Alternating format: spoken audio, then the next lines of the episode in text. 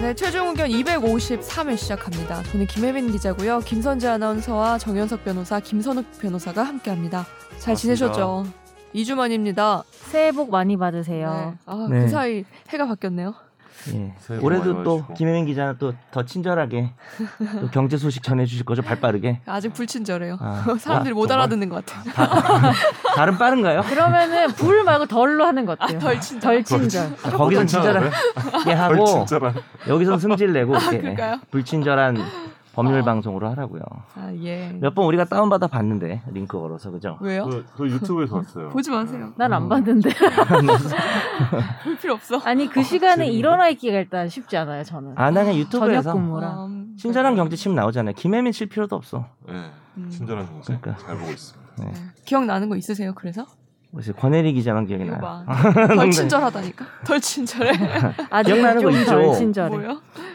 그 뭐 있었지? 그 말을 한 것 같아요. 장사진을 이루고 있습니다. 이건 기억이 나요. 장사진? 그런 말 안 네. 쓰나요? 예. 찍지 마세요. 없어서. 뭔가 그 기자들이 쓰는 그런 관례적인 표현이 있었거든요. 아, 그런 게 자꾸 그런 리포트 쪼가 자꾸 나오게 되더라고. 아 하던 습관이 있어서 음. 그런 거. 아, 어떻게 해야 돼요? 그냥 궁금해서 물어보는데 리포트랑 어떻게 다르게 해야 돼요? 아, 말하듯이 하래요. 아 좀 더 좀 자연스럽게 네. 그냥 뭐 이렇게 네. 패널 뭐 토크쇼 하듯이 약간은 맞아요. 그래서 제가 여기서 선재 하듯이 하면 아나운서 거- 되겠네. 선재 아나운서 것도 찾아봤어요. 선재가 뭐 했던 거? 옛날에 요즘 아, 요즘 오뉴스 하잖아요. 네? 아, 아, 아. 하면 그게 예, 서서 하는 거란 말이에요. 어, 하고 아, 스탠딩이에요. 비슷하게 하면 되는 건가요? 아, 선재가 하는 아니 거랑. 그래서 아예 여러 가지 똑같진 봤어요. 않은데 네. 그러니까 서서 음. 서서 하는 비슷한 뭐 그런 컨셉들이 맞아. 있는데 제 것도 약간 좀 말랑말랑한 음, 내용들이어서 음. 아, 좀 그런 건 비슷한데 근데 딱딱하지 본인은 않게. 혼자 얘기하는 거고 저도 이매민 아, 그죠. 기자는 대화하잖아요. 더 말처럼 아, 해야 되는 거지. 앞에 앵커 그거를 아주 각 음. 한 세 번 네 번 하는데 뭐 이 얘기를 왜 이렇게 자세히 하는지 모르겠지만 아주 어, 어색 어색하더라고요. 그러니까 갔다 오셨다면서요? 네. 여기서처럼 하시면 되잖아요. 서로 진짜 처음 보는 사람들 같아. 안 치네요. 진짜 처음 보는 걸 수도 있어. 저 혼자 하는 게 편할 것 같아. 선재처럼. 아 근데 혼자 자기 할거 하는 게 하고. 장단점이 있는데 음. 혼자 하는 거는 내가 맘대로 해도 된다는 맞아. 장점이 있는데 또 단점은 자연스럽게 하기 가 되게 쉽지 않아요. 맞아 왜냐면은 어려워. 호흡이 안 무의 끊기니까. 약간 음. 무의 상대를 두고 그러니까. 아, 그러네. 해야 여긴 그래도 되는 대화를 거여서 하니까. 누굴 설정해야 되니까 그게 좀 쉽진 맞아요. 않아요. 그 5분 동안 혼자 떠들기가 음. 쉽지가 않아요. 그리고 목이 아파요. 음. 숨이 차요. 아 그래서 요즘 좀 화장을 친절한 경제 매일 하는 건가요? 예. 계속 화장을 한 상태로 방송을 하시네요. 그, 요즘에는. 그러네요. 그죠? 네. 음. 딱 끝나자마자 속속 바로 떼요. 그 안 사일까 아, 그래요? 요 바로 지어요. 저 집에 아, 가자마자. 궁금해서 물어봤는데 바로 왜 바로 안 뛰면 뭐 무거워요? 아파서 그래요? 아니면? 아 무겁고요. 예. 그리고 제가 본 불편해요. 적 이상해서 아 그러니까. 이거 속눈썹이니까 되게 이렇게 길어지는 예, 거예요. 예. 사람 부를 때 쓰면 되잖아요. 이렇게 뭐라고. 근데 실제로 아, 봤을 때 기분 아무튼 안- 좀 안 과해요. 좋는다. 뭐? 실제로 봤을 땐 좀 과하니까. 화잖아, 그죠? 화장이니까. 실제로 화면으로는 봤을 때, 네, 괜찮은데. 화면이나. 어. 네. 다른 분들은 2주 동안 뭐 하고 지내셨는지 궁금합니다. 아 저희는 얘기 안 하기로 했어요. 본인 얘기만 하고 그냥 넘어. 정숙 변호사님 잠을 못 주무셨다는 네, 말. 저는 지금 뭐 어차피 말할 정신이 아니라서 좀 뭐 책이 좀 뭐가 사고가 네, 나가지고 네. 기재내는 게 그래서 밤을 어. 며칠 새고 있어요. 아 그래요. 강의는 8시간씩 하고 책은 바로? 8시간씩 우와. 쓰면 전 뭘 하나요? 남은 시간에는 밥을 한 끼 그래도 정도 8시간 먹나? 남는데요. 예? 강의 8시간, 책 8시간. 8시간 남는다고. 근데 요 어떤 타격이 24시간 있어요? 하니까. 2.5단계가 연장됐잖아요. 네. 그러니까. 아, 저 분위기야. 진짜 음. 저 응, 수입 응. 말하는 거예요? 아, 그러니까 경제수 수입? 학원이니까 2.5단계 학원이- 영향이 있을 것 같아서. 지금 저 같은 경우는 좀 사실 아 이게 너무 자랑인데 영향이 별로 없고 음. 수강생이 계속 많은데 음. 네. 다른 강사 같은 경우는 너무 그러니까 뭐 10명도 안 되고 막 이래요. 수강생이 줄어들어서. 변호사님은 수강생이 그래도 줄지 않는다. 저 150명. 코로나를 이겨내고 학생들 150명 온다. 유튜브 실시간으로 듣잖아요. 아, 저희 정말요? 시- 그러니까 실시간 방송하는 거죠. 가, 그러니까 실감은 아직 안 집합 되고요. 금지니까 네. 라이브로 하는 거구나. 네. 아. 모여 있는데 또 빠져나갈 것 같아요. 그럼 그렇게 라이브로 들으면요. 음. 그 비용은 동영상 그냥 강의 녹화된 거 보는 거랑 달라요? 인강이랑 평소에 그러니까 어. 현강 비용이랑 인강 비용이 다르니까 원래 인강이 조금 싼데 그쵸. 지금 안돼 우리 무슨 얘기를 해야 되는지 모르지만 현강 대신 실시간을 진행해주고 또 그걸 못 들을 수도 있으니까 네. 유튜브 시스템 때문에 네. 또 인강을 또 넣어주고 뭐 그렇게 아, 하고 있습니다. 네. 그렇구나. 너무 자세하네요. 아니요, 저 제가 다녔던 요가원도 음. 네. 연장되면서 너무 타격이 크잖아요. 그래서 이제 슬슬 그런 걸 기- 계획을 하더라고요. 그러니까 뭐냐면 음. 뭐 월수금 저녁 8시 줌이나 이런 걸로 음. 실시간 수업하는 거를 그냥 이제 어. 아직 실시는 안 했어요. 하려고 이제 이제 한대요. 한다고 이제 어. 문자를 보내더라고요. 그러니까 너무 길어지니까 그렇지. 그런 다른 방법을 계속 찾더라고요. 음, 음. 뭐 아쉽단가네요. 아시타가 뭔지는 알아요? 네. 저 아쉽다는 소리 아니에요? 잘 몰라요. 어이가 없네요. 김선욱 변호사님은 요가 파이어랑 연말 잘 그거 같은 보내셨어요? 네, 연말에 애들이랑 같이 집에 갇혀 지냈습니다. 아, 잘하셨네요. 연말 연초에. 따뜻한 가족의 모습이네요. 예. 이제 어, 아빠 집 갔다 그러잖아요. 서로 간에 어떤 열기는 후끈해지던데. 네, 이렇게 서로 붙어 있으니까. 네. 아, 싸우나요? 자주? 싸우죠. 네. 애들은 애들끼리 싸우고 저도 아내끼리 아내랑 싸우고. 아내끼리 싸운다고요? 잠깐만요. 저도 애들이랑 분명히 들었습니다. 아내끼리? 아내끼리 이건- 싸운다고 했어요. 아, 자 이거 아내분이 체크해 한 분이 주시고요. 아니시- 아내신가 아내끼리. 봅니다. 아내들이라고는 표현 안 했어요. 적어놨습니다. 네, 아내끼리. 아내끼리. 아니 아내랑 싸웁니다. 네. 이제 애들이랑 저도 싸우죠. 그래요? 큰일이에요. 이기나요? 이겨도 집니다. 부끄러 이겨도 부끄러울 것 같고. 주로 집니다. 네. 애들 학교 안 가죠. 네, 저 학교 안 가서 제가 맨날 지고 있습니다 집에. 음, 그렇군. 오늘 저기 이 나들이야. 아, 오늘 저기 den남이 부활한 것 같던데. 네. 근데 이거 왜 부활한 겁니까 이거? 제가 오늘 갑자기. 그냥 이렇게 네. 뭐 저, 뭐랄까 거의 심각한 내용 없고 가볍게 어. 네 저희 안부를 물어주는 댓글이 많아서 아무리 고마워서 무슨 우리- 어, 맘대로인데. 네. 왜 저희의 그 그러면- 담당 코너가 이거 한 말에 소위 그러면- 핀셋 핀셋 규제를 그렇죠. 한다는 거죠. 네. 그러면 이제 기준이 심각하지 않아야 되는 거예요? 그럼 막 심각한 얘기 쓰다가 대 이렇게 하면 이러는 겁니까? 그 핀셋 마지막에 규제를 한다고 이모티콘 고백한 많이 거구나 지금. 막 정치적인 비판을 막 한 다음에 나중에 흰구 이러면 이러는 걸로.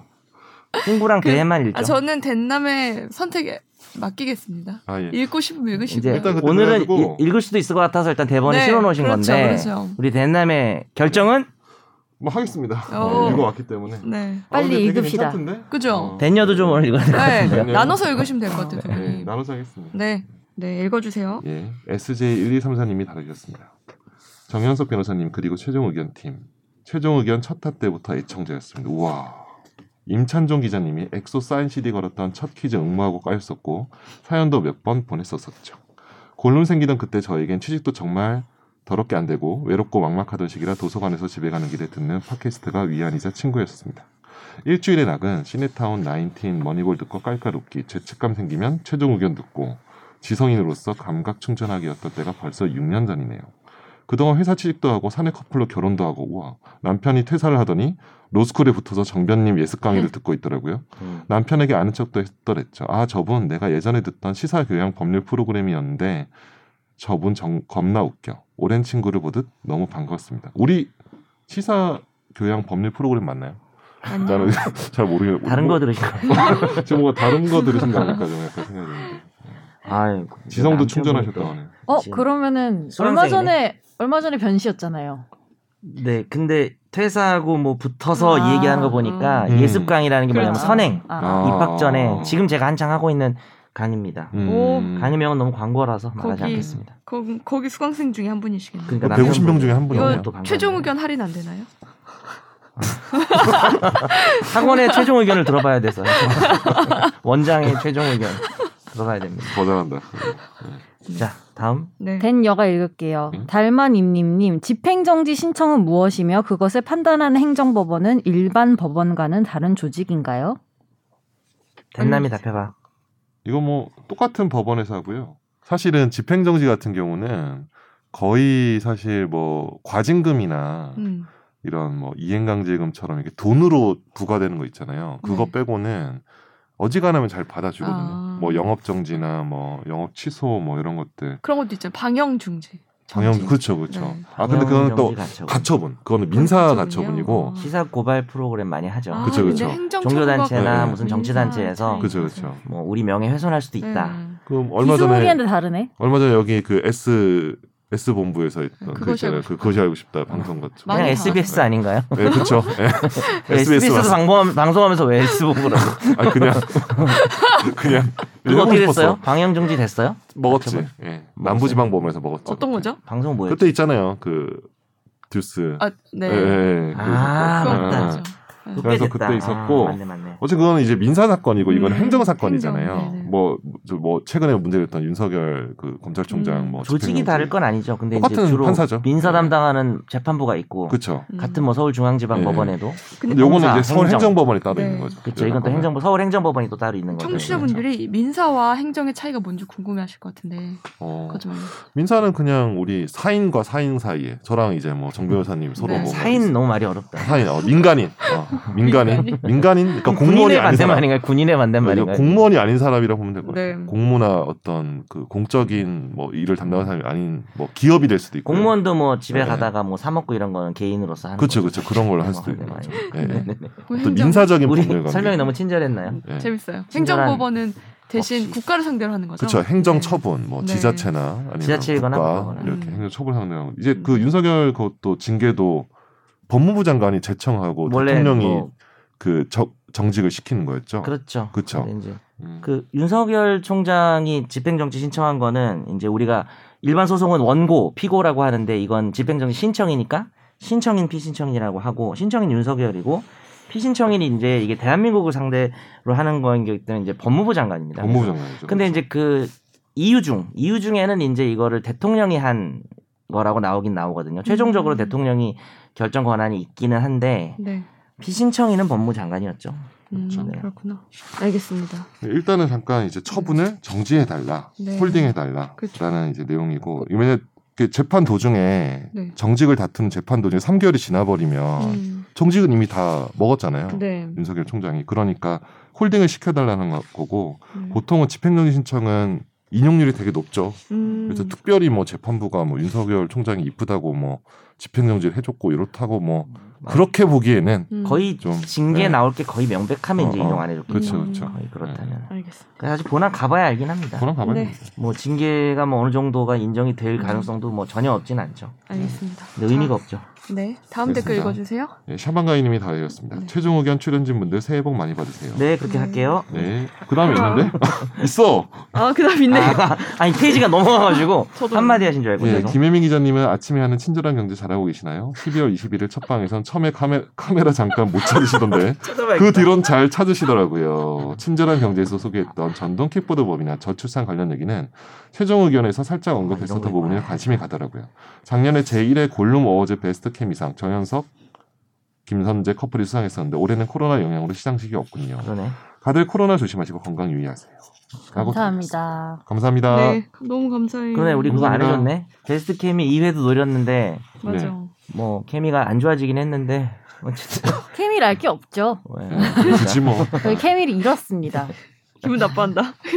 저 X가 기분이 아니 나빠요. 김선지 아나운서. 저는 어. 정현석 X 김선재 이게 싫어요. 우리들이 곱해지는 게 네, 좋구나. 우리들이 그러면 곱해지는 다음에 게 그래서 안 읽었어요. 나누기 정도로 좀 해주시면 그래서 안 읽었어요. 다른 게 필요한 것 같아요. 네. 그 다음 거 읽어주실까요? 먹고 사는 게 뭔지 코로나 시국에 팟캐스트 듣는 것조차 참 힘드네요. 오랜만에 역주행하며 듣고 있습니다. 약할리판입니다. 확진자가 음. 너무 늘어나고 대면 접촉이 많은 사업자라서 코로나 검사까지 받았는데 음성 판정 받아 안심했습니다. 조두순 관련 내용을 듣다가 생각이 났는데 성범죄 알림 앱이 있어서 가게 인근에 거주 중인 성범죄자들의 안면을 사진상으로 익혀뒀습니다. 그런데 몇 달 전 누군가 들어와 빵을 고르는데 순간 머리가 쭈뼛서고 등골이 오싹해지는 느낌을 받은 사람이 들어왔습니다. 분명히 사진상에 봤던 그 성범죄자였다고 생각합니다. 마스크를 쓰고 있었지만 사진에서 봤던 얼굴과 유사해서 섬뜩하더라고요. 아닐 거라고 생각했지만 쉽게 잊혀지기 어려운 얼굴이었고 조두순 인근 지역에 사는 분들은 길에서 마주치기만 해도 공포에 시달리지 않을까 생각됩니다. 또 장사를 하면서 요즘은 위협도 당합니다. 마스크를 써달라는 말을 했는데 좀 내렸다고 사람 무한 주냐며 주먹을 들고 빵까지 집어던지는 사람도 있습니다. 그래서 장사에 대한 스트레스보다 사람에 대한 스트레스 회의감이 생기네요. 어, 위협을 받았다는데 소송으로 가는 건 금전적으로 부담되고 경찰들도 신고해도 별 반응이 없을 테니 죽어나는 건 저 같은 소상공인들인 것 같아요.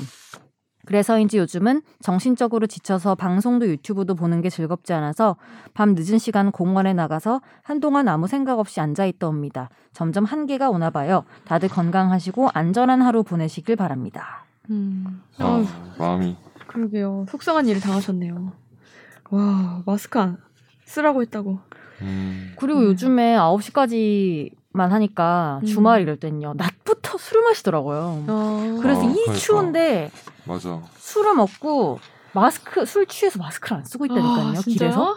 음. 신고해야 돼. 아, 그 지하철에서. 집단에 한 명이 아니고 그 집단에 여러 명이 그러고 있다니까요. 아, 지하철에서 좀 봅니다. 그래서 어느 저기는 어디 지역은 낮술 금지하게 하- 했더라고요. 음. 아 진짜 그래야 될 것 같아. 왜냐하면 이 인사불성이 돼가지고 음. 지가 꼈는지 안 꼈는지도 모르는 것 같아. 아, 참 네. 안타깝네요. 자, 다음 댓글은 예. 아크로폴리스. 아크로폴리스님이 네. 폴리스님이 다루셨습니다. 최종 의견 팀의 새해 첫 질문이 있어요. 자, 2019년 4월에 헌법재판소에서 낙태죄에 대해 헌법 불합치 결정을 내리면서 2020년 12월 31일까지 형법 제269조에 있는 낙태죄 관련 처벌 규정을 개정하라고 했었잖아요. 근데 국회에서 아직 대체 입법을 만들지 못한 걸로 알고 있는데 그럼 기존에 있던 형법상 처벌 규정이랑 임신 중단 방법이 규정되어 있는 모자보호법은 계속 유지, 유지되는 건가요? 예전에 토끼밥 변호사님이 설명해 주셨는데 너무 얕게 다뤄서 기억이 안 나요. 하. 해민 기자님 화이팅. 해민 기자 지인 아니에요. 맞죠? 아 진짜 아니에요. 맞는 것 같은데? 맞죠. 예, 나도- 혜민, 혜민 기자 아니에요? 나도 막 기자 아닌가? 지인이 아니고 예. 지인 아니고 가족. 가족 아니야? 이제 2021년 1월 1일부로 낙태죄는 사라졌습니다. 이 땅에서 사라졌고 근데 문제는 음. 대체 입법을 못 만들었죠. 음. 그래서 못 저- 만들어서 처벌 못 하는 거지. 그렇죠. 왜냐면. 그래서 음. 어. 뭐랄까 좀 임신 중지 시킬 수 있는 어떤 안전하고 음. 건강한 방법 이런 네. 거에 대한 지금 대책이 없는 상황인 거죠. 어. 아, 그런 공백 상태도 심각하기 때문에 뭐 여당 내에서도 좀 의견 차이가 있는 것 같죠. 뭐 전면 폐지도 있고 그래서 그게 좀 질- 그럼 질질 끌어지는 것 그동안은 뭐 같아요. 기소도 안 하고 뭐 당연히 예. 지금 처벌도 안 하겠네요. 1월 1일부터 뭐지? 처벌 규정이 아예 없으니까. 음. 네. 그러니까 무해 상태인 거죠. 그냥. 무거된 음. 거지. 붕 떠있는 어, 붕 거죠. 떠 있는 전혀 거지. 범죄가 되지 않는. 그리고 저번에 저희가 뭐 몇 주 몇 주 그 얘기 했잖아요. 그게 어. 아직 통과를 못해서 그런 거죠. 그, 그쵸. 그쵸. 법안이. 네. 음. 통과 못 한 거죠. 네, 자 이 팟빵 댓글 여기까지고요. 어? 또 있어요? 네이버 오. 오. 디오 클립. 제가 한번 네. 읽어보겠습니다. 스미스님께서 최근 한 유튜버가 작가 출판사 상의 없이 책 낭독 콘텐츠를 제작해서 자기 채널에 업로드해서 출판협회와 출판사에서 삭제 요청을 받았습니다. 그런데 유튜버가 자기 때문에 매출이 올랐을 텐데 대형 출판사들이 중소형 출판사 견제하려고 자기 채널을 부당하게 공격한다는 영상으로 반박했어요. 그래서 컨텐츠 채널 모두 유지한다고 하고 댓글창에도 책 읽어주니 좋은데 그런 걸 걸고 넘어지는 저작권 개념이 낡았다고 고쳐야 한다고 하네요. 이런 유튜버 채널 국내에서 제재할 방법은 없는 걸까요? 요즘은 오디오북도 나왔고 이게 말하자면 예전에 소설 택본 불법 다운로드랑 다르지 않잖아요. 컨텐츠 하나하나 저작권이나 지적재산권으로 소송 거는 것밖에 방법이 없는 건가 싶고 유튜버 얘기가 나오길래 살포시 숟가락 하나 더 얹어 봅니다. 저작권에 걸리지 않을까요? 이거를 근데 영리 목적으로 하는 거 아닌가? 실제로 그쵸. 유튜브를 방송을 할- 통해서 이제 음.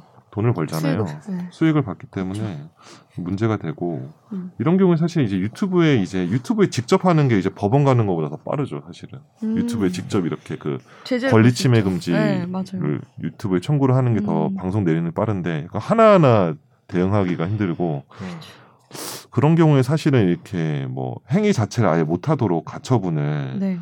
근데 그러면 아 문제는 컨텐츠 하나 하나마다 다 받아야 되는구나 그게 문제네. 그러니까 사실 실효성이 많이 어- 없는 음. 거죠. 직접 유튜브에 하는 게 제일 빠를 것 같아요, 실제로. 음. 보면.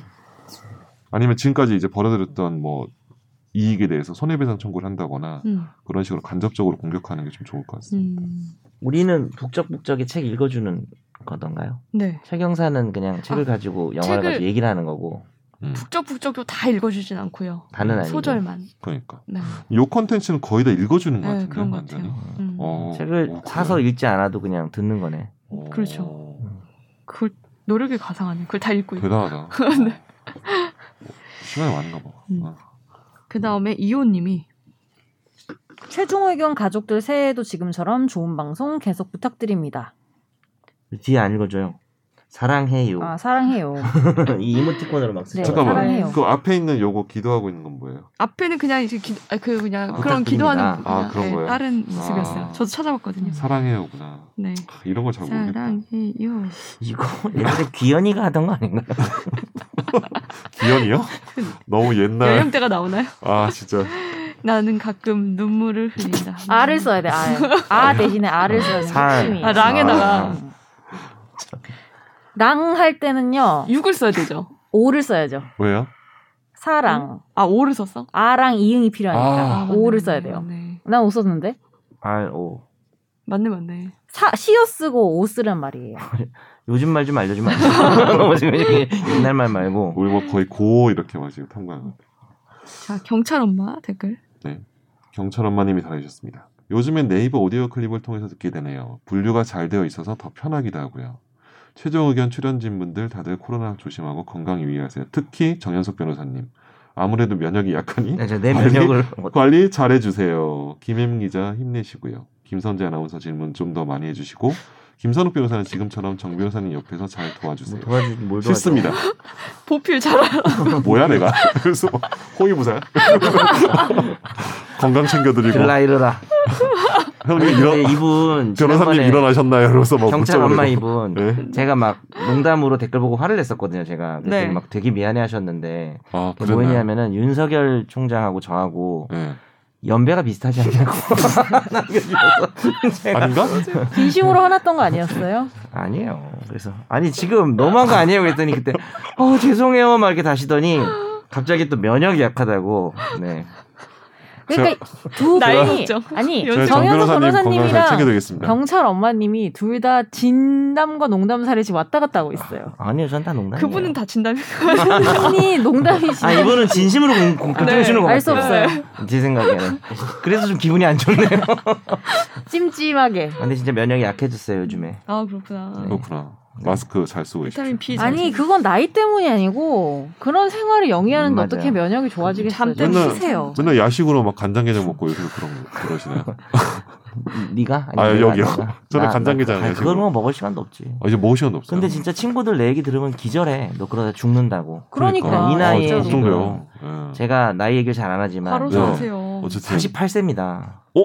저반 100살이에요, 지금. 어? 내일 진짠가? 모레 쉰이세요? 올해 48? 네. 어? 나도 2021 그러면 년에? 나이가 네. 갑자기 슬퍼졌어. 아, 시간이 그렇구나. 빠르네요. 계속 시간 38세로 빠르네요. 얘기하고 있었는데. 자. 그 건강 잘 챙겨드리겠습니다. 네, 그러니까 제가. 다들 네. 아, 왜 숙연해 할 필요는 없는 거 아닌가요? 저도 음. 기분- 변호사님 건강 잘 챙겨드릴게요. 그렇구나. 그러니까 옆에서 잘들 보필을 좀 하세요. 저는 네. 그- 옆에서 부채질 좀 하고. 예, 드립도 잘 챙겨드리고 네. 잘 챙겨드리겠습니다. 그리고 감사합니다. 저희 저희 애청자이신 휴큐님이 저희한테 크리스마스 카드 보내셨어요. 와 이거 진짜 와, 네. 어, 이거는 네명 전부 다. 캠동 캠동 와, 회사로 진짜. 보내셨는데 각- 끼 다른 카드를. 그러니까 다 와. 손편지를 쓰셔가지고 왜 이분이 최종 의견을 제일 잘 아는 분 중에 하나잖아요. 네. 그 나무 위키인가요? 네, 그래요. 나무 위키. 위키트인가요? 최근에도 그래. 막 계속 채워지더라고요. 그런데 이제 이런 분이 지금 저에게 카드를 쓰면서 저의 첫 줄. 뭐라고? 여러분도 모모한 김혜민 아, 기자님 뭐 이렇게 썼나요? 맨 앞에 볼게요. 혹시 다른 건 다 아니고 아니요. 그건 아니에요. 네. 아닙니다. 뭐라고 썼나요? 그래서 약간 의외예요. 네. 정말 최종 의견을 잘 아는 게 맞는지 뭐라고 쓰셨어요? 질투가 심하신 정현석 변호사님께 이렇게. 어 질투 심해요? 아니요, 저 지금 정말 질투심이 없거든요. 아, 아, 근데 약간 정말입니까? 컨셉으로 아, 이렇게 남 이렇게 하고 그런 적은 있었는데 음. 어, 하여튼 너무 고맙습니다. 질투가. 어, 진짜 감사합니다. 감사드립니다. 그래서 비- 정현석 변호사님 것만 색깔이 하얀색으로 다르고 그 뒤집어 보세요. 이거 이거 아니 이거 이거 뭐지? 커버. 거기 보면 거기다가 예 핑크색 결 두 아 개를 네. 강조 마크를 하셨구나. 펭수 실도 붙여줬어요. 그러니까 아, 너 내 거 읽어봤구나. 안 읽어봤죠. 그래서 특별히 다른 색깔의 펜글씨로 썼다고. 질투가 많으셔서 어, 그러니까. 아, 이번엔 그러면 난이도- 미운 놈 떡 하나 더 주는 거예요. 달래는 거. 야 미움보다 놈이 좀 더 거슬려. 그게 어떻게 하겠어? 속담이 그런 거예요. 그러니까 그럼 바꿔서 얘기할 수도 있잖아. 어르신한테 얘기할 때는. 미운, 이은 어르신. 어르신. 미운 분. 어른, 미운 어른. 네. 아 네, 이렇게. 정말 감사합니다. 어, 네, 올 한해 정리하면서 저희에게 보내주신 댓글과 카드 뭐 이런 마음 너무 감사드리고요. 네, 여기에 또 힘을 받아서 올해도 또 열심히 해보겠습니다. 열심히 하겠습니다. 네. 네. 청취자의 법률 사연을 진단해 드립니다. 날로 먹는 청사진.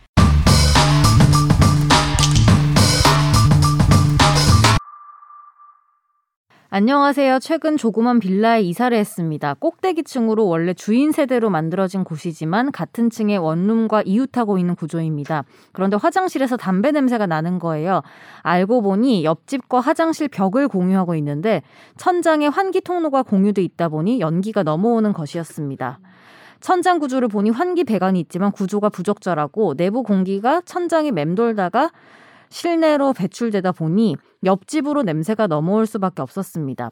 부동산을 통해 집을 보러 왔을 땐 냄새도 없었고 아이도 있는 집이라 담배 냄새가 날 거라고는 생각은 꿈에도 못했는데요. 주인을 통해 옆집에 연락을 하게 되었고 양쪽 다 화장실 천장 틈을 테이프로 봉하고 옆집에선 화장실에선 안 피우겠다고 답을 들었습니다. 하지만 덜할 뿐이지 냄새는 배어나와서 방 옷장으로도 스며드는 상황이었습니다. 옆집에서 담배 냄새 날 때 주인에게 연락하지 말고 본인한테 직접 전화를 달라 해서 정중히 전화하여 매번 냄새날 때마다 전화해서 될 일이 아니고 구조상 통할 수밖에 없는 집이니 제발 나가서 피워달라고 부탁을 드렸으나 본인도 노력은 하지만 자기 집인데 나가서까지 피울 약속은 하기 어렵다고 하네요. 주인에게 화장실 밀봉과 환기를 확실하게 정비해달라고 요청은 할 예정인데 이렇게 해도 하- 해결이 안 되면 저는 어떻게 살아야 할까요? 이사 온 지 일주일 만에 새 가구도 놓고 이제야 정리가 끝났는데 새로 집을 알아봐야 할지도 모르겠네요. 어, 요즘에도 집에서 담배 피시는 분이 있구나.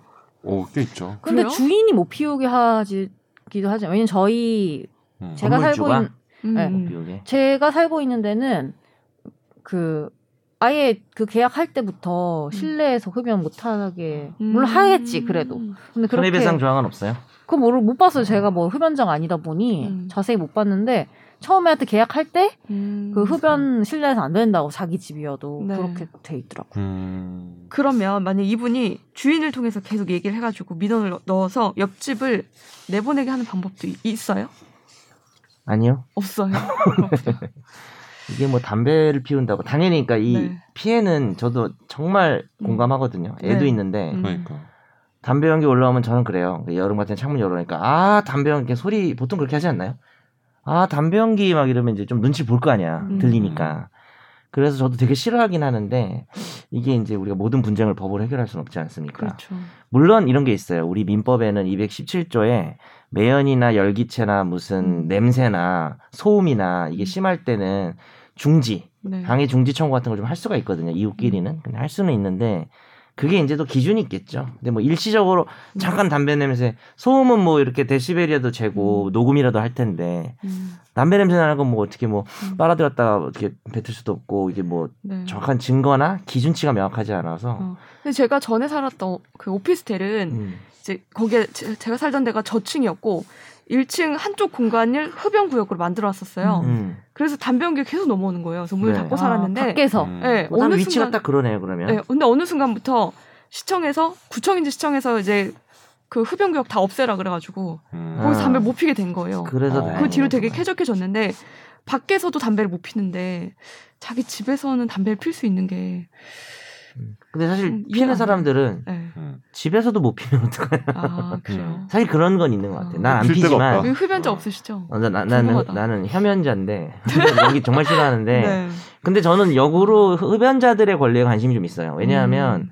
국가에서 팔아놓고 피우지 지금 못하게 피울 자리가 하면. 너무 없잖아요 아. 지금 그래서 담배 그리고 친구들이 많이 펴서 그런지 모르겠는데 어, 피는 사람들은 뭐 다들 네. 전담으로 좀 많이 바꿨는데 음, 그렇죠. 저- 네. 너무 잘 저는- 어떻게 보면 그렇잖아요. 그 사람들은 집에서도 못 피냐 근데 이런 저는 걸 수 있는 궁금한 건데. 음. 게 그러면은 여튼간에 이, 세, 이 사람도 세입자일 거 아니에요 어느 룸 사는 사람도 음. 그 사람은 어떻게 못하니까 음. 그럼 집 주인한테 이런 시스템을 설치해 달라고 해도 해줘야 되는 건가 그것도 궁금해요 그런 것도 명확한 의미가 있다고 그러니까 볼 수는 없죠. 계약서에 없어서 음. 그냥 예를 들어서 뭐 지자체나 뭐 건물주에 따라서 음. 우리 담배 피지 맙시다 이렇게 뭐 캠페인하고 네. 지금 아까 선재 얘기한 것처럼 그렇게 계약 들어올 때 받는 건 있을지 모르겠지만 네.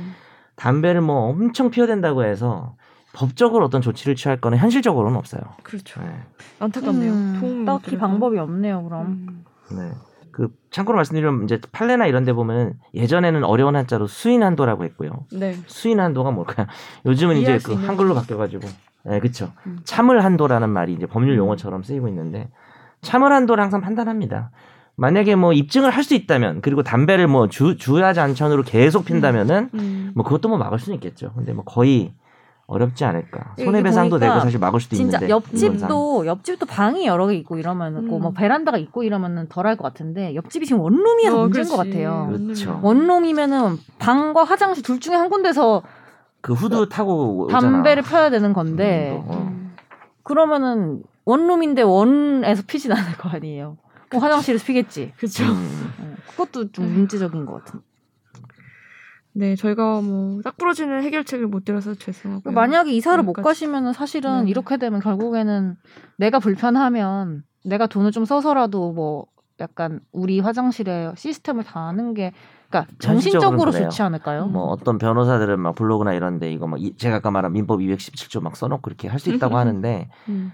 그건 그건 이론적인 얘기고요. 음. 담배 피는 거를 뭐 그렇지 않나요? 이거를 민법 217조 근데 그 규정 보면 토지 소유자라고 돼 있는데. 토지소유자는 이제 그걸 유추 적용하는 거지. 그러니까 뭐 그러니까 원래는 예, 토지와 뭐, 토지 사이에서 일어나는 그쵸, 그쵸. 일이잖아요. 이게 옛- 이거는 이게 사실은 아주 옛날에 백이- 만들어진 거라서. 그렇죠. 101호와 102호 사이에 그쵸. 일어나는 건 아니니까 음. 그것도 힘들어. 유추 적용하는 것도 네. 또 유추 적용해야 되니까 그냥 적용이 아니고. 일단 견적을 한번 받아보세요. 얼마 정도 되는지. 그래서 뭐그 주인한테 요청할 정도인지 내가 할 만한지. 견적으로 그것도. 음. 되겠어요. 그 담배 냄새는 냄새가 안 난다고 하더라도 아이한테는 다 피해가 가는데 아예 안 피는 거 말고는 방법이 없을 것 같은데. 저희가 이건 무능해서가 아니라 저희가 뭐 무능하기도 한데요. 음, 이건 방법이 없어요. 별로 음. 그거 외에는 법적인 방법은 없죠. 알겠습니다. 다른 방법을 찾아보셔야 될 것 같습니다. 네, 이렇게 정리하고 넘어가고요. 다음 사연 읽어주세요. 안녕하세요. 몇 년째 매주의 마무리를 최종 의견으로 하고 있는 오랜 청취자입니다. 네 분 모두 주 1회 만나는 동료 같은 느낌이에요. 저 혼자.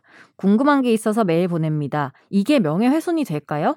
지인이 얼마 전 취업을 했습니다. 그러던 어느 날 교대 근무를 하는데 업무용 PC에서 앞타임 근무자가 로그아웃하지 않은 카톡방이 있어서 우연히 내용을 보게 되었다고 합니다. 단톡방엔 동료 3명이 있었으며 대화 내용은 지인에 대한 원색적인 욕이었습니다. 업무 수행에 대한 비난, 외모 조롱, 니은으로 지칭하는 건 기본이고 또 다른 동료와 손님에 대한 전방위적인 욕을 주거니 받거니 하는 걸 보고 지인은 멘붕이 왔습니다. 일단 모르는 척 화면 캡처만 했는데 생각할수록 화가 나서 뭐라도 해야겠다고 벼르고 있습니다.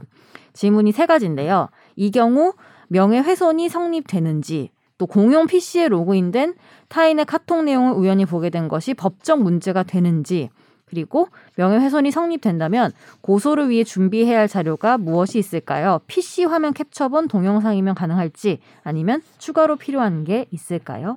음. 이거 뭐 제가 답변 드리면은 네, 일단은 이제 뭐 되게 뭐 되게 유명한 사건 있지 않았어요? 뭐 무슨 어느 모 대학교 의대생이 성, 뭐, 막 성희롱. 의- 뭐 이렇게 한두 개가 카톡방에서 아니었죠, 여자 어. 그 대학별로 네. 다 있었던 것 그죠 그죠 대학별로 있었 있었을 거야. 어. 거기서 하는 건데 이제 그거 그 경우에는 이제 단체 카톡방이라는 특수성이 있어서 음. 뭐 명예훼손 내지 모욕이 음. 되게 쉽게 인정이 됐는데 이게 근데 사실 실제로는 대화가 1대1 대화라고 하더라도 네. 그 대화의 수신자 있잖아요. 네. 들은 사람이 그 전파 가능성이 있는 경우에는 음. 우리 판례는 전파 가능성 이론을 채택하고 있기 때문에 네. 그 사람이 어딘가에 말할 가능성이 높다고 하면은 네. 그 1대1 대화에서 나온 거를 피해자 음. 가 나중에 알게 되잖아요.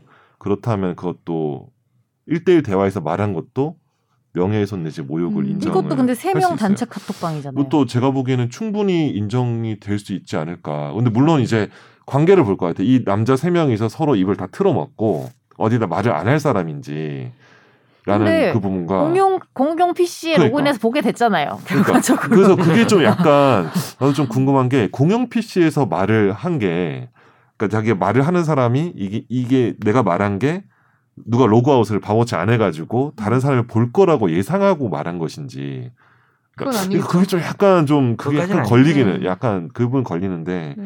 제가 보기에는 세 명 카톡방이 되고 음. 만약 직장이 실제로 아, 뭐 같은 구성원이 직장 많지가 사람인데. 않다. 음. 그리고 뭐 되게 좁은 업무 부서 이렇게 되면은 음. 충분히 좀 전파 가능성이 있다 이렇게 네. 보고 유죄 인정할 수 있지 않을까? 원칙적으로는 그렇겠죠. 거의 그렇죠. 뭐 그럴 그러니까. 것 같습니다. 지금 아까 선우 네. 변호사 딱 얘기한 것처럼 음, 절대 이게 뭐 밖으로 안 나가고 둘 셋에서 끝날 문제라는 걸 입증하지 못하는 한 음. 물론 이제 검사가 범죄를 항상 입증해야 되는 상황이지만 이거는 웬만하면 빗속말로 해도 명예훼손 되는 게 많잖아요. 그렇죠. 둘이 일대일 채팅해도 명예훼손 음. 어, 그 사람이 그 얘기를 전할 수 있으니까 우리가 그런 판례 있었죠 예전에 기억나십니까 혹시 그 어, 뭐냐면은 이 시어머니 되는 사람이 그 면, 기억나요? 며느리를 욕하는 거야. 어, 근데 이제 친정 부모들 다 모아놓고 어, 그 다음에 뭐 처남이라 그래야 되나 어. 그쪽 식구들 처가 식구들 모아놓고 어, 그, 그 여자를 욕하면서 나 밤에 낮에 조금 그렇게 낮에만 되면 시커먼 놈하고 돌아다닌다 이러면서 어, 그치. 정말 옛날 어, 말이지. 그러니까 옛날 얘기죠. 바람 피로 다니고 네. 안 좋은 얘기를 막 한 거야. 근데 그 명예훼손이 안 됐죠. 왜냐하면은 처가 식구들만 있었고 음. 그 이야기를 자기 딸이자 자기 어, 어. 뭐 오빠, 누나의 뭐 누나. 이야기를 어, 어. 할 리는 없으니까. 그렇죠. 근데 그건 되게 예외적인 사건인 거고 뭐 직장 같은 데서는 뭐 누구라도 충분히 언제든지 뭐. 이야기할 수 있는 거라서 그거 듣고 나서 자기 다른 부서 사람한테 말을 할 수도 있잖아요. 다른 다른 동료 직원들한테도 음. 전파할 수 있다고 볼 수 있고 네. 일단은 캡처 이거 보는 거는 문제가 안 될 것 같고요. 그건 음. 뭐 비밀이라고 볼 수 없으니까 네. 뭐 로그아웃 안 하고 왔잖아요. 그렇죠. 그 사람이. 공룡 PC 뭐. 자기 책임이지 뭐 로그아웃 안 한. 음. 그리고 세 번째. PC 하면은 일단은 그거를 캡처를 뜨시는 것 자체는 뭐 비밀 침해 왜냐면 이제 그 뭐 밀 어떤 그 비밀 장치가 이미 해제돼 있는 상태이기 때문에 네. 캡처를 뜨는 거는 근데 그게 뭐 따로 개인정보보호법이나 이런 것들은 좀 쟁점이 있긴 한데 그 자체로 뭐 형법상 범죄가 되기는 좀 어려울 것 같고요. 그쵸 비밀번호도. 네. 갑자기 그냥 촬영을 하시는 게 낫죠, 그냥. 저는 아. 캡처 그 프로그램에서 캡처하는 것보단 아, 이렇게 딱그 넘기면서 스크롤에서 넘기면서 자기 핸드폰으로 음. 촬영하는 게 좀 더 좀 더 음. 간편하고 음. 추후에 다른 소지가 없으니까 이게 근데 며칠 지난 거기 때문에 이미 캡처를 해도 두셨을 것 같아요. 하셨을 것 같아요. 그치. 예. 그래서 그 또 새해 또 후끈하게 또아참그 그럼 증거는 인정이 되는 거예요. 그 인정이 정도면. 되죠. 그거 하나만 있으면 돼요. 정도면 인정이 되죠. 왜냐면 사진 찍어놓은 거죠. 그러니까 왜? 아니 왜 이러는 걸 하는 거예요? 그러니까. 정말 싫어요. 아니 그리고 약간 음. 항상 그런 형태 이런 음. 형태의 그걸 보면, 단톡방을 보면은 주동자가 있고 음. 뭐 그렇죠. 엄청 리액션을 세게 하는 사람이 있고 침묵한 사람이 있고 그리고 세 침묵- 가지 세 이제 가지 침묵하다 이제 다른데 이제 이거를 그 뭡니까 음. 디스클로즈하기도 하죠. 다른 데다 그렇죠. 가 폭로하기도 하죠. 이런 근데 거를. 침묵할 거면 나가세요. 나가야 하세요. 나가세요 카톡방에서. 근데 저는 이렇게 봐 이게 그렇게까지 음. 지켜야 우정이 없어요. 인간의 본, 본, 본, 그러니까 이게 제가 이걸 합리화하는 게 아니라 본성인 것 같아요. 그러니까 넓게 보면 이게 음. 범죄거든요. 음. 범죄인데 넓게 보면 이제 우리는 뒷담화 문화라는 게 있죠. 근데 그렇죠. 보통 이제 카톡 같은 게 없으면 모여서 그렇죠. 뒷담화를 까겠죠. 담배를 피며 사실 그건 사라지죠. 얘기한 거는 그 그쵸. 사람에 대해서 성적인 모욕을 하든 아니면은 그냥 인성을 욕하든 음. 아니면 그냥 뭐 쌍욕을 하든 음. 사라지는데 이제 카톡이라는 게 생기다 보니 그런 남아있지. 것들이 여기 자, 이 사람들 별 생각이 없는 게 왜냐면 채팅이잖아. 음. 그냥 잡담하는 거지. 근데 이제 이게 기록에 남게 되면 그 훼손을 당하거나 희롱을 당하는 당사자는 그렇죠. 피해가 더 커지는 거죠, 사실. 그렇죠. 그렇죠. 그래서 이제 근데 이제 그런 본성들이 있다 보니까 음. 근데 아, 본성대로 그렇게 살면요 완벽하고. 인간이 아니라고 합니다 보통은. 인간은 이성이 있어야 됩니다. 본성에 따르면 안 돼요. 네. 그 사람 인간이 앞에서 아닙니다. 못하는 말은 없을 때도 하면 안 되지 않을까요? 이게 또 그렇죠. 직장- 그래서 이렇게 저는 정리를 하고 사람들 앞에서 다 합니다. 네. 그래서 아 그래요? 몸소 실천하고요. 뒤에서 절대 얘기 안 근데 하고요. 그때 왜 앞담아 앞담아. 서울 조사님 얘기 그렇게 해요. 아 그래요? 얘기하지 마세요. 자 이렇게 저희 청취자 사연 정리하고 넘어가고요. 메일 주소 한 번만 알려주세요. 저희 최종 의견 메일 주소는요 final f i n a l 골뱅이 s b s c o k r 입니다. 네. 집중 탐구 시간입니다.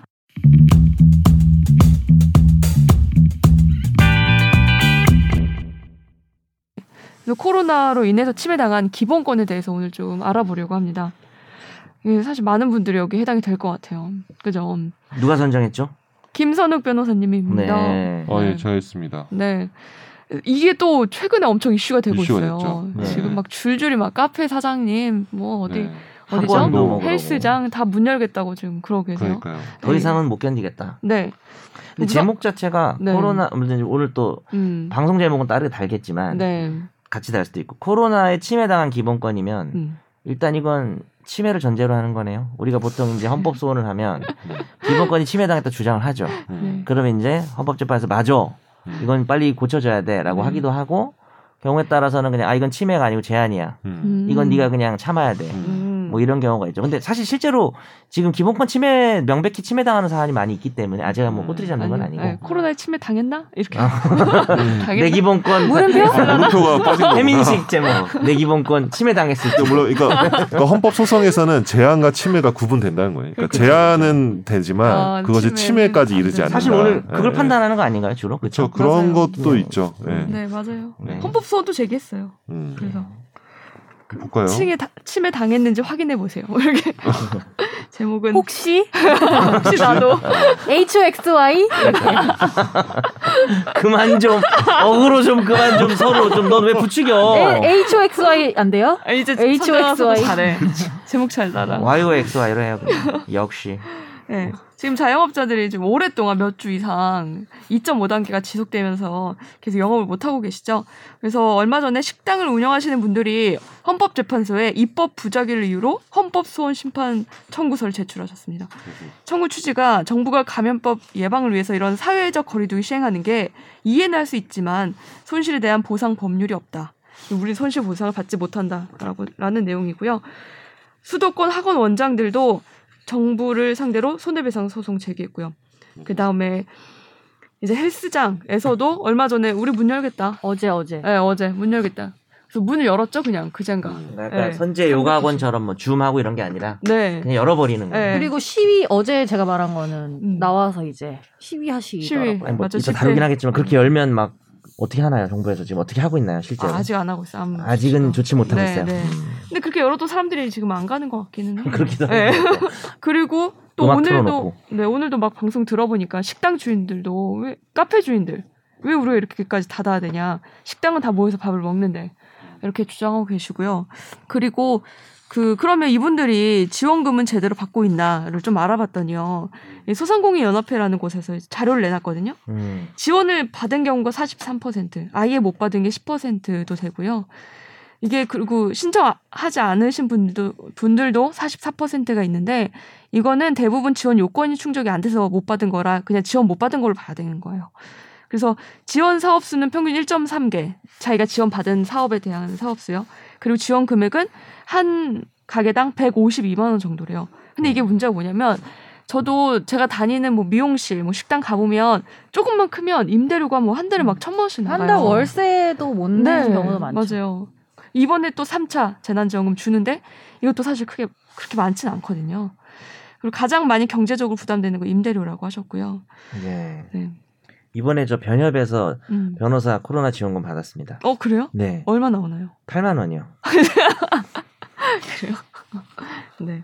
주더라고요. 그 너도 받았지? 정도인가요? 회비를 일부 그냥 반환하는 거라고 생각하고 있어. 그냥, 음. 그냥 근데 제- 개인적으로는. 제가 네. 이제 저도 주변에 제가 음. 다니는 곳들도 있고 음. 주변에 자영업 하시는 분들 있잖아요. 네. 인스타 팔로워가 돼 있잖아요. 어. 그분들 글을 올리시기 시작했어요. 그러니까 뭐라고? 초반에는 그냥 막 뭐 그냥 코로나 무섭다 뭐 이런 음. 댓글 올리시다가 아, 이런 글 음. 올리시다가 뭐 우리 업장은 이제 소독 잘합니다 이런 글 올리시다가 최근에는 화가 나 있는 글을 엄청 올리셔요 어. 되게 그렇구나, 많은 맞아. 분들이 그러니까 맞아. 뭐 다 표본이 이제 적으니까 근데 그치. 그분들이 되게 공통적으로 한다고 생각했던 말이 뭐였냐면은 어. 왜 우리만 이게 되게 음. 큰 것 같아요. 그렇죠. 음. 그러니까 닿는 음. 것 자체에 대한 불만도 있겠지만 서도 음, 그렇죠. 음. 지키는 사람만 지키고 그렇지. 지키지 않는 사람은 지키지 않는 것에 대해서 되게 화가 나 불만이죠. 계시고 음. 그래서 우리는 마스크 다 쓰고 하는 데를 운동이면은 음. 실내 있고 그치. 맨날 소독하고 마스크 다 쓰고 하는데 왜 우리는 잘 지키는데 이렇게 우리는 음. 손해를 봐야 되고 이런 감정이 되게 큰 거. 그러니까 맞아. 이게 다 같이 그냥 셧다운을 할 때랑 그치. 뭐 또 다르네. 또 다른 걸 느끼시는 것 약간 같아요. 박탈감. 그래서 뭐 태권도 태권도 학원 갈 수 있대요 요즘에. 네. 근데 일반 실내 체육장도 못 가는 거예요. 그치. 음. 여기에 대한 불만도 있으시고 왜 우리는 기준에 태권도는 대한 되는데. 어떤 맞아요. 음. 그리고 막 이런 거 PC방은 처음에 PC방 아무도 못 하겠거든요. 근데 음. PC방 업주들이 항의라니까 옵치만 해요. 아, 그러면 안에서 출식만 하지 마라. 이렇게 음. 죄송합니다. 어. 기준이 자꾸 왔다 또 갔다. 항의를 하니까 또 받아주네. 약간 이런 느낌. 그리고 골프장도 음. 캐디 포함 4명으로 해라. 그러다가 갑자기 캐디는 캐디는 안 제외. 센다. 캐디가 막 10명이야, 막. 우리는 안 센데. 어, 그러니까 이게 좀 캐디가 이게 더 많아. 정부의 기준이 왔다 갔다 하는 거. 캐디 옷 입고 쳐. 아, 죄송합니다. 미안합니다. 1인 1캐디 하나요? 캐디 옷 하나씩 구해야 되겠는데요. 이제 골프를 안 치지만 어디 그 어. 팀캐디 한번 합시다. 네. 한번 해볼까요? 이렇게 네. 기준이 저는 이렇게 아직 안 오락가락하는 쳐봤어요, 거에 골프를. 대한 네. 자영업자들의 불만이 큰 거죠. 네. 음, 선재 아나운서 이게 말대로. 언, 또 솔직히 말해서 음. 지금 이 숫자라면은 연장 각이거든요. 맞아요. 숫자가 안 줄어들잖아. 어. 음. 그래서 이제 제가 첫 번째로 궁금한 거는 음. 그럼 이렇게 헬스장이나 뭐 이런 카페가 정부의 방역 지침을 거부해서 영업을 시작했고 손님들이 온다면 음. 이걸 처벌할 수 있을까? 처벌 받을 수 있을까? 그거 오픈해가지고 네. 집합명령 어기고 문을 열어도 음. 벌금이 300만 원밖에 안 됩니다. 아 그래요? 네. 그러면 내가 수입이 300보다 많으면 그냥 여는 게 나아요. 열어야죠. 사실은 네. 임대료랑 뭐 나가는 거 생각하면은 나는 300만 원 내고 엽니다. 저는. 300만 원이 근데- 뭐 1회? 뭐. 300? 그게 근데 아마 그 횟수당 부과하면 좀 약간 곤란할 것 같고요. 아 그거는 좀 약간 곤란할 것 같아요. 매일 와서 벌금 부과하면 매일 좀 한 시간에 한 번씩 300만 원 더줘 않을 것 근데 같고. 이거 문제는 예. 이제 야, 시간당 확진자가 300은 좀 나오면- 아니지. 어 이거 좀 부럽다 네. 그죠? 예. 확진자가 나왔을 때가 문제죠. 사실은 그 그쵸. 벌금 자체는 그치. 큰 문제가 안 돼도 예. 그게 사실 문제죠. 어, 확진자 나왔을 때 소송 그쵸. 걸리면 음. 그게 문제지. 사실 그 또 이게 구상금이나 이런 것들이 다 음. 규정이 있기 때문에 음. 사실 문을 열어서 열었는데 거기서 만약에 뭐 확진을 막 발생했어. 네. 그로 인한 뭐 비용이 발생하면 음. 구상금 청구 들어오니까 음. 사실 그래서 선도 열 수가 없는 거죠. 음. 여러 가지 다 음. 감안하면. 그리고 또 한 가지 이- 지금 지금 저기 식당 어- 아 식당 업주들 말고 그 학원 선생님들이 원장님들이 지금 그렇죠. 저기 아홉 명. 손해배상 소송 제기 아니요 187명 이거 더 늘어났을 거예요. 아, 손해배상 소송을 제기했는데 어 정부 상대로 우리 돈 못 받았다 이렇게 하는 거 이런 거나 아니면 헌법소원 제기 음. 손실에 대한 보상 법률이 없다 이런 것도 음. 받아들여질 가능성이 클까요? 따로 와야 될 것 같긴 한데 네. 일단 음. 음. 학원에서 음. 손해배상 소송은 근거가 뭐예요? 그러니까 이제 음. 예를 들어서 지금 동부구치소 같은 경우는 그건 음.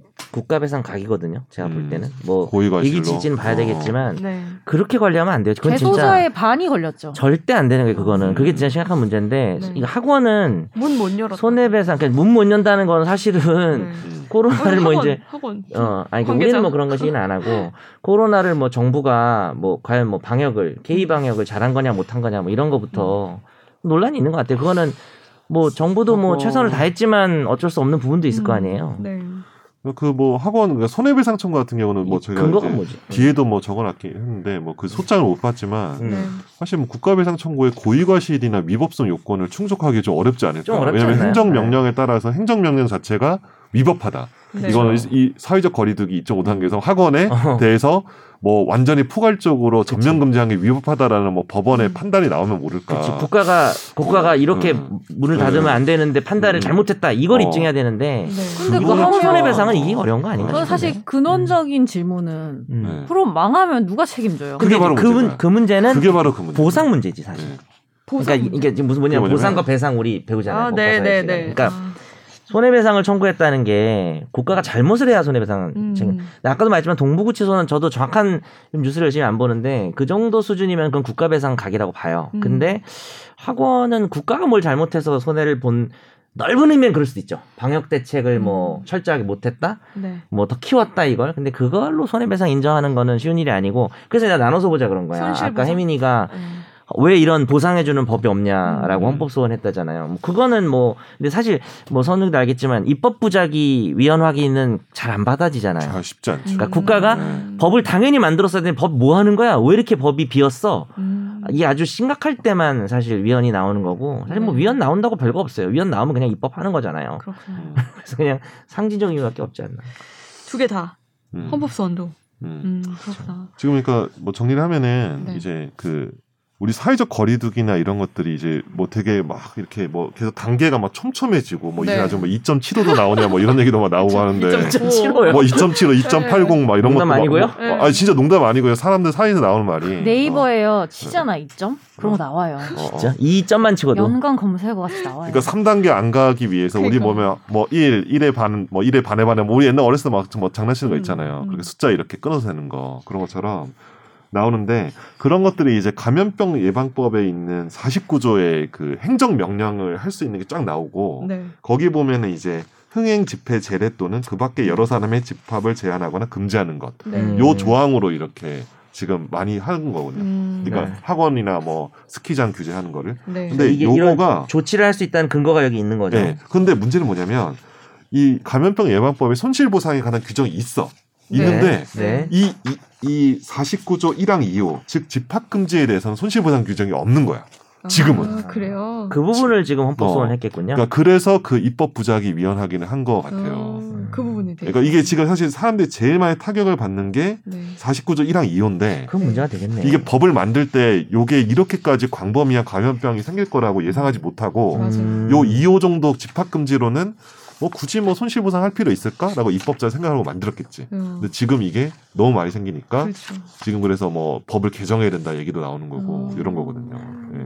헌법소원과 별개로 빨리 법이 만들어져야 될 것 같긴 하네요. 네. 근데 저는 좀 근데 이게 문제는 뭐냐면 우리 국가에서 손실 보상이라는 게 네. 헌법에 나온 개념이죠. 본인 또 전공 어, 이제 아니니까. 헌법 행정법 제가 또 나름 네. 어, 네, 저- 권위자세요? 어, 나름 권위자. 제가 이제 그래도 로스쿨에서 오늘 강의했습니다. 근데 이제 네. 어. 아, 근데 이제 그거는 손실 보상은 정당한 보상을 지급. 이거 뭐냐 우리 재산권에 그것도 아까 그 정부에서 얘기하는 것처럼 음. 보상과 제한과 배상이 침해가 있어요. 네. 네. 우리가 어떤 재산권에 이런 것들을 다 막 마음대로 행사할 수 있는 거예요. 우리가 뭐 영업을 하든 그렇죠. 뭐 뭐를 뭐 할 때 뭐 세금을 내고 음. 뭐 무슨 어떤 재산권을 마음대로 행사를 다 완전히 할 수는 없거든요. 네. 각종 사회적 규제들이 있기 그 때문에. 네. 근데 그거를 가지고 내가 재산권을 침해라고 하지 않죠. 제한이라고 그렇죠. 하죠. 네. 근데 이 사람들 입장에서는 업종 자체가 안, 뭐 영업을 못하면은 음. 직업 선택의 자유도 되고 네. 뭐 일반적 행동 자유권, 재산권 뭐 많은 것들이 이제 제한을 받는데 네. 힘에 이게- 그러니까 가까운 제안. 제가 보기에는 사실 이 정도면 침해라고 뭐- 음. 왜냐면 아예 못하게 하니까 아예 음. 못하게 하면 직업 선택 자유 이런 데서 침해로 많이 보고 보고 있는 네네. 헌법재판소에서 그런데 이 규정이 없는 거야 음. 손실보상 규정이 그런데 헌법에는 손실보상을 하라고 이 음. 정도 경우에는 정당한 보상을 하라고 돼 있는데 네. 감염병 예방법이 없으니까 네. 이런 경우에 근데 이 문제가 뭐냐면 이 손실보상이나 이런 헌법 체계가 음. 코로나 같은 이런 진짜 전 세계를 파급 효과를 미치는 이런 팬더믹을 예상을 그거를 예상하고 만든 게 아닌 것 같다는 생각이 드는 거예요 음. 헌법에서 그렇죠. 그냥 왜냐하면 약간 지역적인 지역적이고 일부 뭐 우리 뭐 특, 특정 어, 음. 정 지역에서 음. 집단이나. 특정 지구에서 그렇게 했는데 전 국민적으로 이렇게 막 몇백만 몇천만 이상이 이렇게 파급 효과를 받는 그 재산권 제한에 대해서 무조건 보상을 해줘야 손실 되면 보상을 사실 정당한 만들면, 정당한 보상을 어, 해주려면 하면은 재정이- 이게 재정이 남아날 수 있어요. 음. 아, 아무튼 그런 문제. 그러니까 그 큰 문제가 좀 그렇구나. 있는 것 같아요. 지금 현재 봤을 때는. 네. 근데 여기 아까 그 지금 두 분이 말씀하신 대로 손실보상 23조 음, 여기에 보면 재산권의 수용 사용 또는 제한 및 그에 네. 대한 보상은 법률로서 정당한 보상을 지급해야 된다 있으면 그렇죠. 여기에 해당하는 거 아니에요? 그렇죠. 법률 즉 감염병 예방법이 있어야 되는 거죠. 아 법률로서 일단 네. 그 근데 법률에 법률이 없다 지금. 없죠. 그걸 만들어야 하는 규정이 게 없는 문제- 거죠. 어, 그래서 입법 부작이 헌법소 네. 즉 보상 규정이 없으니까 그렇구나. 이거는 위헌이다 이렇게 이 청구하는 거죠. 법을 근데 무작위하는 만약에 네. 추후에 입법이 되면 음. 어, 어마어마한 예산이 나가. 그러니까 돈도 돈이고 어, 이거는- 누구한테 줄 거냐도 어떻게- 사실은 그러니까- 중요하잖아요. 네. 근데 그거를 그러니까 소급해서 적용할 수 있어요? 뭐 그거야 이제 입법의 자유니까 아. 저는 충분히 할 수 있다고 생각하는데 그렇죠. 소급할 네. 근데 수 그건 그- 입법하는 사람 마음이지 뭐. 그 소- 규모를 이게 소급해서 남의 재산을 뺏어가는 건 안 되는데 음. 주는 거니까 아, 아, 그건 소급할 수 있는 거죠. 그러면 그 전부터 피해 근데- 받으신 근- 분들이 그- 다 받을 수 있는. 그럴 돈이 이제 없을까 봐. 아. 그러니까 법적으로는 해도 되는 거죠. 아, 아. 그러니까 그래서 이제- 네 이번에 그 음. 지금 선욱이 얘기한 게 좀 그런 게 와닿는 게 진짜 이번에 헌법재판소의 그 결정이 상당히 주목이 되네요. 그러니까 지금 헌법만 생각하면은 위헌이라고 볼 수가 있어요. 안 하고 있는 게. 음. 근데 현실적으로 하기가 어려운 음. 이런 극도의 예외적 음. 상황에서는 음. 뭐 안 할 수 있는 거 아니야. 사실 우리 음. 전 국민 보상해 주는 것도 얼마 줄 건지 말 많았잖아요. 그렇죠. 것도뭐 재정을 생각 안 할 수 없는 거니까. 그렇죠.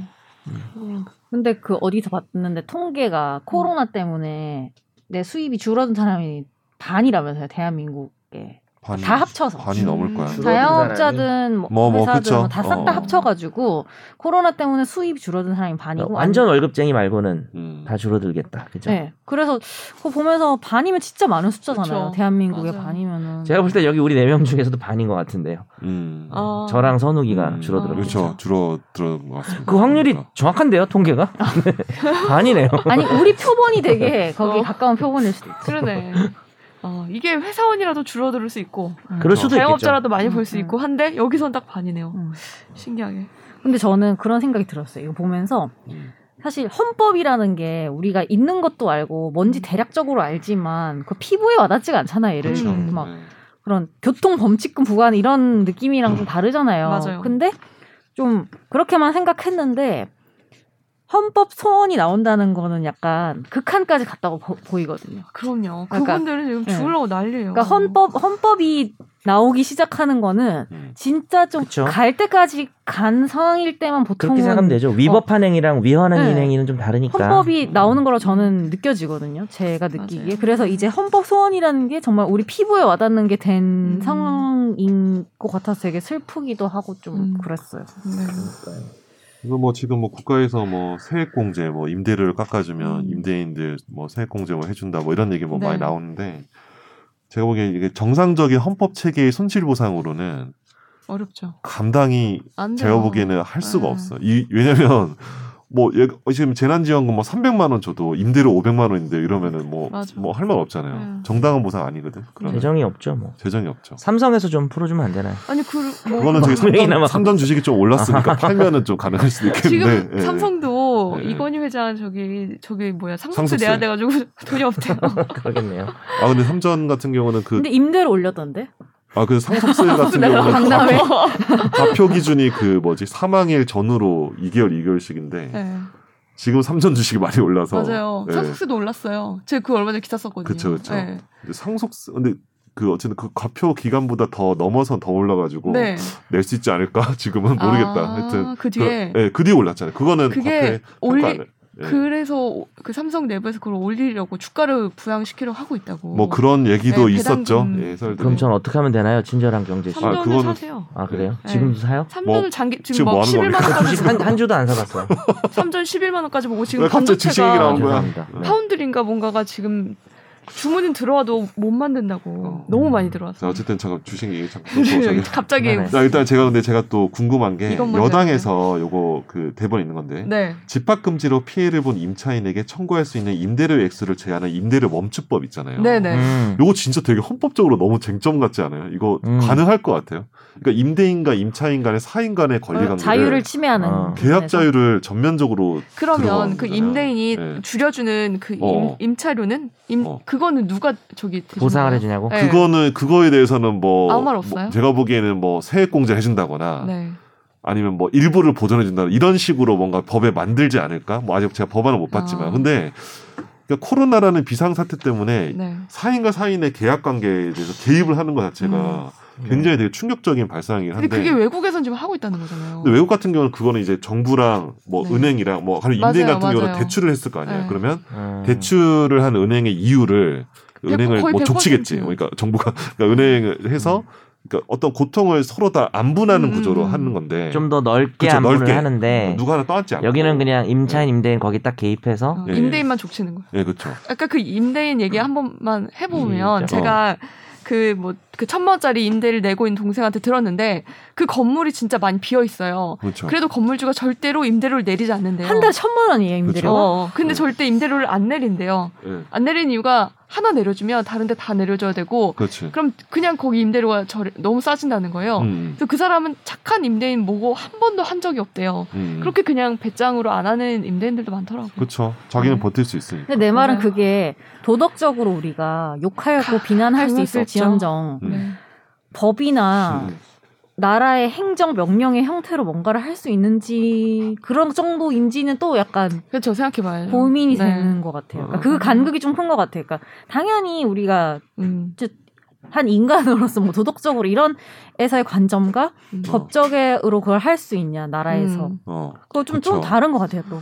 그래서 사실 그 임대인을 도덕적으로 뭐 뭐 그렇게는 할 수 있는데 경제적으로나 혹은 진짜 뭐 제도적으로 하기 위해서는 임대인에게만 사실 다 전가시키는 구조로는 불가능한 것 같아요. 뭐 임대인이 들어있는 음. 뭐 대출에 대한 이유를 음. 은행과 뭐 정부가 서로 뭐 이렇게 줄여준다던가. 줄여준다거나 음, 뭐 아니면 뭐 세금을 줄여준다거나 음. 그런 식으로 이렇게 해야지 음. 어. 그냥 그러니까 임대인 네, 네가 임대인에게 다 아 너희 책임져라. 임대인들 나쁜 놈 건물주 놈들 뭐 이렇게 음. 하는 그러니까 식으로는 사실은 우리 집값 때 네, 네.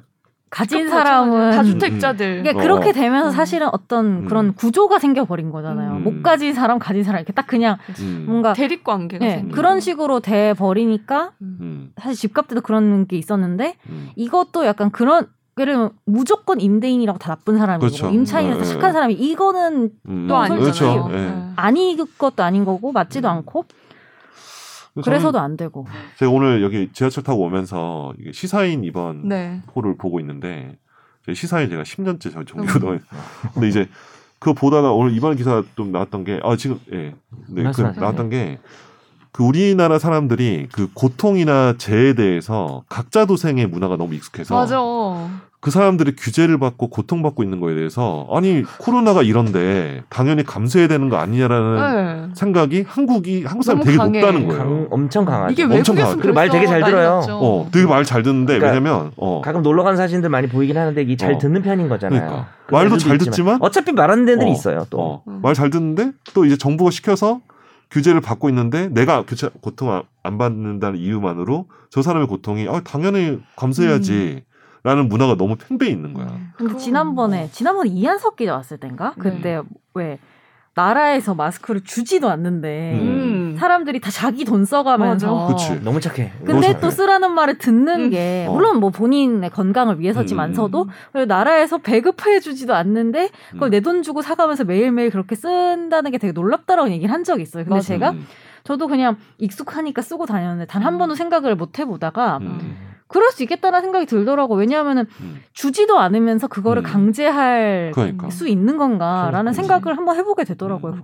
그러니까 뭐 요렇게 지금 코로나 이게 소송 걸리고 뭐 이런 것도 보면서 음. 요거에 대해서 좀 논의가 발생하면서 음. 이제 법안을 이제 나중에 좀 더 정교하게 만들 때 뭐 어떤 식으로 이렇게 피해나 이런 것들을 서로 다 음. 구성원들이 각자 이제 공통적으로 안고 갈 수 있냐라는 거를 좀 고민을 좀 해봐야 될 것 같아요. 음, 맞아. 사실 이게 집합 금지나 이런 것들이 음. 우리는 뭐 그러니까 만약 내가 뭐 직장인이야. 음, 직장인은 사실은 뭐 나 내 삶에 영향은 없잖아요. 음. 근데 뭐 음식점 이런데 거기서 안 돼서 거기서 이제 소득이 점점 줄어들고 그러면 사실 경제라는 것은 음. 이게 다 통해 있으니까 자기가 다니는 회사에도 매출이 줄을 수 있고 그러면 자기 급여도 줄을 수 있고 음. 그런 것들에 대한 생각을 하고 있어야 되는데 그런 것들을 좀 생각을 잘 못하고 음. 그러니까 어떤 뭐, 아니 뭐 요새 코로나인데 왜 뭐 문을 열려고 하냐 뭐 이런 식으로 일방적으로 말하는 거는 좀 음. 위험하지 않을까. 근데 사실 아, 지금 네. 상황이 그 자- 특히 자영업자들의 상황을 음. 진짜 잘 음. 보여주는 그 댓글이 음. 코로나 때문에 죽는 게 아니고 그렇죠. 예. 배고파서 죽는다고 음. 그쵸. 그냥 그냥 그게 여튼 자- 현대 자본주의 사회에서 음. 금전은 생명과도 같잖아요, 솔직히. 그쵸, 네. 병 이런 것도 그쵸. 생명과 관련이 돼 있지만. 근데 그거를 어떻게 해야, 솔직히 모르겠거든요. 저는 그러니까 음. 그게 문제야. 그러니까 음. 그게 문제인데 내가 전문가도 아니지만 지금 이게 아니라는 건 알겠는데 음. 그럼 어떻게 해야 하나를 음. 생각하면 진짜 막막해요. 음. 그래서 그거 저보다 더 똑똑한 분들이 정말 해답을 내려줬으면 좋겠는데 음. 아닌 것만 알겠고 어떻게 그렇죠. 가야 되는지를 모르겠다는 게 저도 되게 답답해요. 음. 그러니까 지금 사실 모두가 다 답을 모르는 상황이라 가지고 답을 좀 찾으려고 노력을 해야 될 것 같아요. 근데 이 기본적으로 마인드 자체가 음. 그러니까 어떤 특정 계층이나 특정 집단, 뭐 특정 지역에 대해서 가해지는 고통이나 이런 거에 대해서 그 고통이 사실은 그 사람들의 고통이 아니고 사회 전체의 고통이고 그 고통을 서로 이렇게 떠나야 된다는 생각을 하는 게 좀 음. 이걸 극복하는 중요한 갑자기 근데 공익 대담 프로그램 같이 그러네요. 됐는데 아 이거- 아니, 이거 그렇죠. 근데- 예, 왜냐하면 예. 진짜로 어. 내가 퇴직하고 가게를 어. 차릴 수도 있는 거고 나 그치. 자영업자 될 수도 그렇게 있는 거고. 될 수 있는 거예요. 음. 누구라도. 그건 어, 맞죠. 남의 얘기 아니에요. 네. 그런 것들이 좀 중요하지 않을까라고 네. 생각하고 그래서 저는 뭐 여러 가지 재난지원금이나 뭐 지역화폐 얘기가 많긴 하지만 네. 뭐 하여튼 그렇습니다. 네, 이런 고민을 해보는 것도 네. 그냥 내일 아니라고 치부해 버리기보다는 음. 그들의 힘듦과 그리고 한 달에 임대료만 그렇게 많이 내면 얼마나 그쵸. 네. 암담하죠. 네. 암담하겠어요. 그것도 몇 달 동안 그쵸. 그리고 저는 공감을 해보는 시간이 됐으면 음. 약간 좋겠네요. 뭐 조금 다른 얘기일 수도 있는데 이렇게 이게 장기화되다 보니까 뭔가 한 그냥 인간으로서 이게 맞는 건가라는 자존감이 되게 떨어지는 것 음. 같거든요. 저도. 음. 그러니까 음. 여러 어디 나가지도 못하고 음. 뭐 저보다 더 그런 분들도 있겠죠. 근데 약간 그 헌법에 약간 이렇게 나와 있는 되게 뜬구름 잡는 문장들 음. 있잖아요. 헌법에는 음. 사실은 음. 그러니까 좋은 말인데 되게 뜬구름 잡는 얘기잖아요. 근데 그게 있었다라는 그러니까 나한테 그런 자유와 권리가 있었다라는 사실을 음. 좀 많이 잊어버리고 있었던 게 아닌가. 내가 그런 그러니까 그런 자유와 권리를 가진 인간이라는 거를 나 스스로도 이게 장기화 되면서 되게 우울해지고 이러면서 음. 내가 가치 어떻게 보면 그런 가치가 있는 인간이란 걸 좀 많이 잊어버리고 있었던 것 같아요. 음. 그래서 좀 슬프기도 했어요. 이걸 음. 보면서. 음. 그래도 우리 정도면 이 정도 자유와 권리를 그쵸. 잃- 잃는 거는 사실 뭐 음. 감사할 수 있다고 보고 뭐 마스크 왜냐면 제가 쓰고 막 뭐. 돈을 음.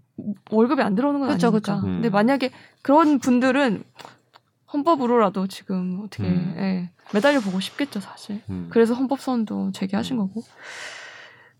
네 오늘 참 공감된 얘기가 음. 많은 날이었습니다. 네. 네 방송 오늘 여기서 마무리하고요. 네. 네 저희 방송에 대한 의견 댓글로 많이 달아주세요. 어, 지금 조용하네요. 근데 뭔가. 근데 뭐. 한 아니, 분이 똑똑하신 네. 분, 똑똑하시고 해결책을 아시는 한 분이 분들. 너무 슬, 슬퍼셔서 지금 말문이 댓글을 막히셨다고 아, 합니다. 아, 말을 막혀가지고 네. 말씀 없으시구나. 알겠습니다. 예, 예. 네, 정현석 변호사님이 시간이 없으셔서 먼저 가셨고요. 네. 네, 다음 시간에 함께 하도록 하죠. 예. 감사합니다. 감사합니다. 안녕히 계세요. 나도 법률 전문가 세상만 사법으로 재밌게 풀어내는 여기는 최종 의견 최종 의견 최종 의견 최종 의견으로 오세요 고품격 법률 팟캐스트 네. 여기는 최종